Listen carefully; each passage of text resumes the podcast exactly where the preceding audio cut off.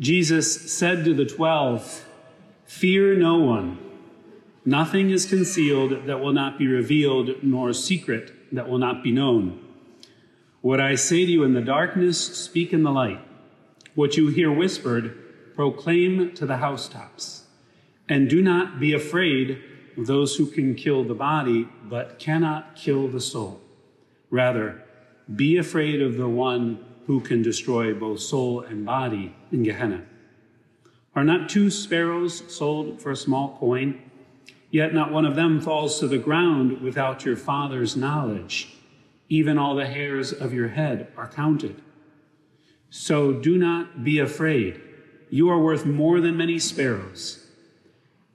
Everyone who acknowledges me before others, I will acknowledge before my heavenly Father.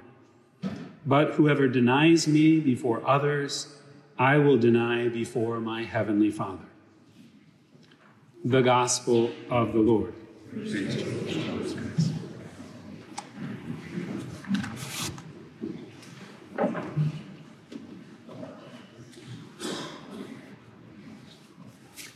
Well, we enter this gospel that we just read kind of midstream, in the middle of Jesus' speech in Matthew 10. And Christ is giving his 12 apostles now their instructions before they go out on their first missionary journey. Right? And the most striking thing about these instructions is the warning, right? In this passage, Jesus tells them not to be afraid, and he says it three times. Don't be afraid. Now, Jesus wouldn't have insisted on this if there wasn't a need for them to hear this. Perhaps he read in their eyes, they're afraid. You know, he's told them, You're going to go out two by two to prepare the way for me, and maybe they got a little nervous. If I just told you, okay, after Mass, everyone, we're going to do a mission, and we're all going to go down to Greenwich Avenue, and I want you to just stop people on the street and start talking to them about Jesus, witness to your faith. You might be like, oh, I don't know. I don't know if I'm capable of that, right? Or, you know, I, I just prefer to pray. They, they were afraid, perhaps also because they knew the territories they were going were close to the Samaritans, where they'd receive even some physical threats. They were afraid. Because they go out in Christ's name to spread the gospel in word and deed, Jesus also foresees they're going to run into difficulties, right? He's warning them that they will meet persecution and hardship, just as he knows he will in his passion.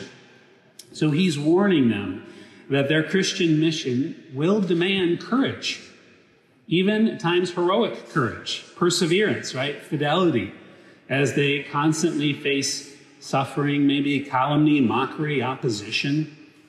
They're going to run into people that will want to oppose them, even destroy them, humiliate them, and in the extreme, but all too common in the world, kill them just because they bear Christ's name and are trying to spread his message.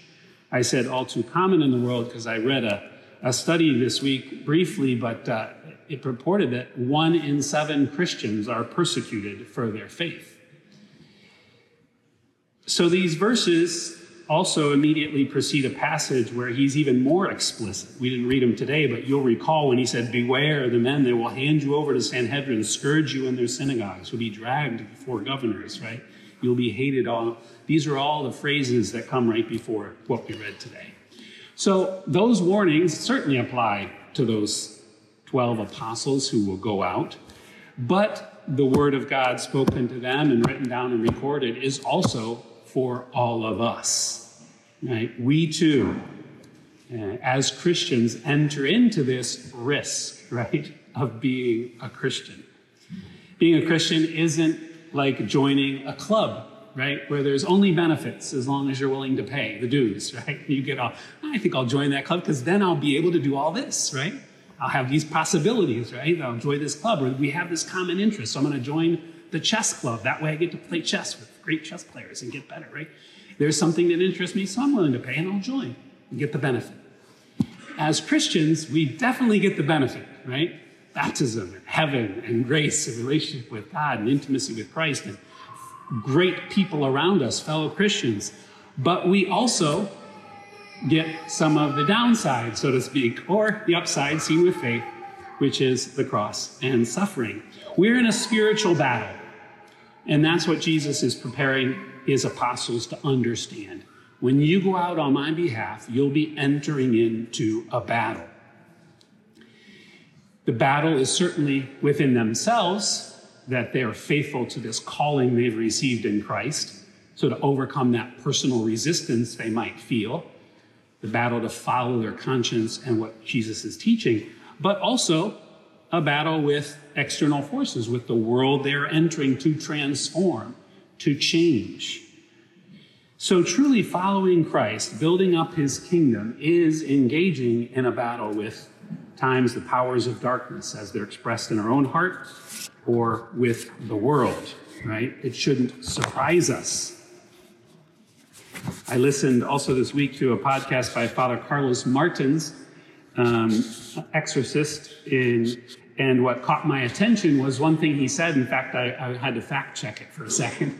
Is he affirmed that when you're born, who do you belong to? Like, and I said, well, your parents and, and God. And he said, Well, certainly by order of nature, yes, you belong to your parents, right? But spiritually, who do you belong to?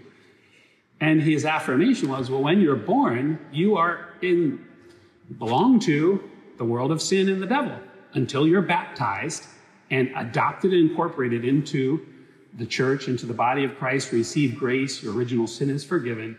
You belong to that kingdom. And I was like, Whoa, that's it's true. We don't think of it often, but it's true. We're born into that, what second reading says Adam's sin. That's why Christ came, right? If that weren't true, why did Jesus have to come? To save us. Save us from what? From being okay?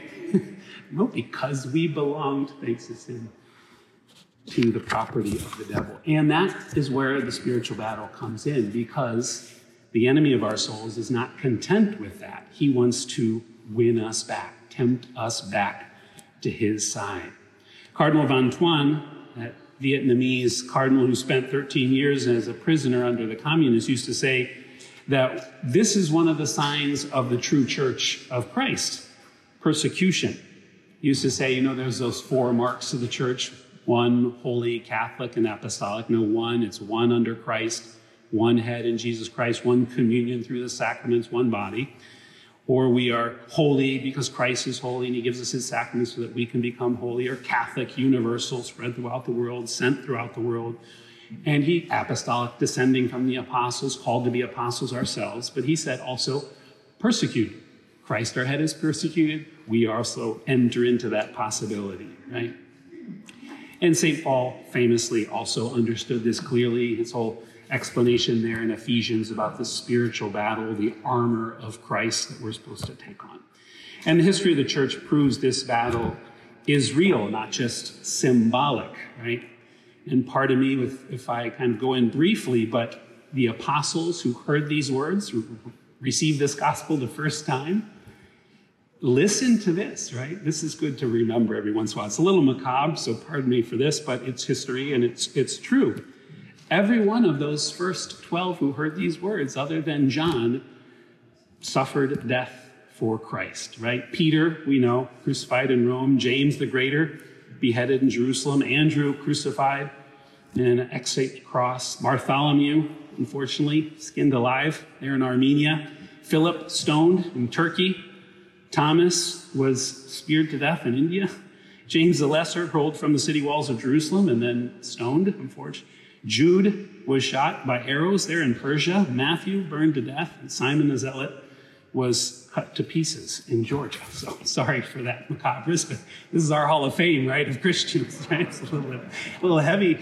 But Jesus, this was the result of them proclaiming the gospel, right? These are our forefathers, right? St. Paul, our church, right? What did he suffer? He gives his own list there in Corinthians of all the things that he suffered. Now, this has been maybe a, a little longer, the first part, just to help us reflect, because we don't experience this persecution on a day to day basis. It can seem far away and not really something that, you know, if you're a good guy and you live the gospel, and generally, people should like you because you love everybody, right? That's what it means to be a Christian. But for so many, depending on the culture they live in, that is a sign that incites aggression. And more and more, brothers and sisters, I think none of us are blind to the fact that it seems more and more in our own culture, the, the more we live by Christian principles and speak of those and try to defend them, the more risk we run. But Jesus says, and this is really where our hearts need to focus be not afraid. Be not afraid of these realities. Be not afraid of the possibility of suffering, of persecution. Jesus wants us to know that although it is demanding and he knows the risks, he is not a pessimist. In the gospel, he tells them three times in just seven verses don't be afraid. These are God's words to us that we are to stay united to him, grounded in his friendship, assured of meaning and purpose and everlasting joy as we remain faithful and love Him and share His words of everlasting life with everyone. That we are called to witness to that and understand that God's love is infinitely more powerful, as St. Paul said in today's second reading.